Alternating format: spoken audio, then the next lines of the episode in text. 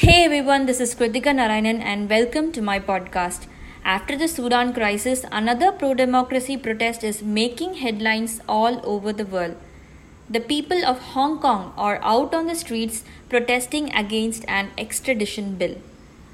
Hong Kong's fight for democracy is a long one and dates back to the first Opium War when China gave control of Hong Kong to Britain and later leased the island to Britain for 99 years starting from 1898.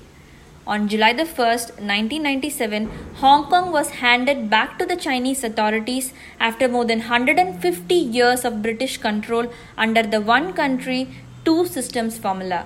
According to this formula, Hong Kong was to become a part of China but would retain its partially democratic political system for 50 years after the handover.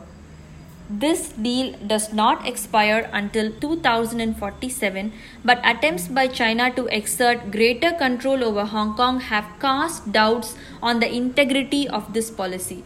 In 2003, Article 23 was proposed, which states that the Hong Kong Special Administrative Region shall enact laws on its own to prohibit any act of treason or sedition against the Chinese government.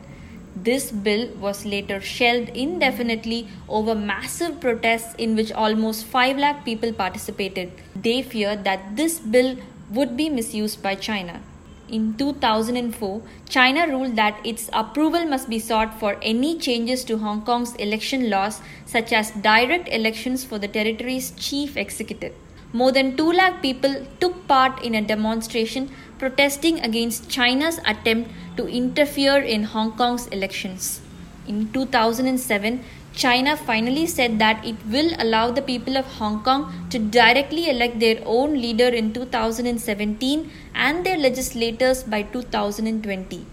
But in 2014, an unofficial referendum vote took place in which more than 90% of the people voted in favor of giving the public a say in shortlisting candidates for future elections for the territory's chief executive. China condemned this vote as illegal, and the Chinese government ruled out a fully democratic election for Hong Kong in 2017, saying that only candidates approved by China will be allowed to run for the elections. Tens of thousands of pro democracy protesters occupied the city center for weeks in protest at the Chinese government's decision to limit voters' choices in the 2017 Hong Kong leadership elections.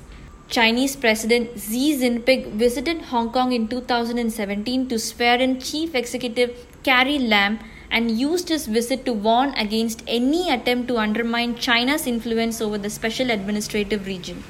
And now, in 2019, the people of Hong Kong are again out on the streets protesting against the extradition bill.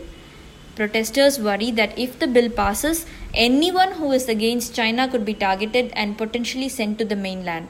After mass protests in which more than 2 million people participated, the bill was suspended. This protest was the largest in Hong Kong's history. But protesters are still on the streets even after the bill was suspended because they fear that as long as the bill is just suspended and not cancelled, the process could resume, and if the bill were put to a vote, it would certainly pass. Hong Kong's pro democracy protesters have also captured the attention of the international community through their exemplary acts during the protests. The protesters, mostly students, were seen clearing out the trash after the protests and making way for ambulances. They were also seen putting out fires and protecting journalists from tear gas attacks by the police. Journalists also supported the protesters by wearing helmets and masks for an indoor press conference to condemn brutal attacks by the police on the protesters. After the deadline set by the protesters to scrap the extradition bill was ignored, mass protests are again being called for. The relentless fight for democracy in Hong Kong continues. This is Kritika Narayanan signing off.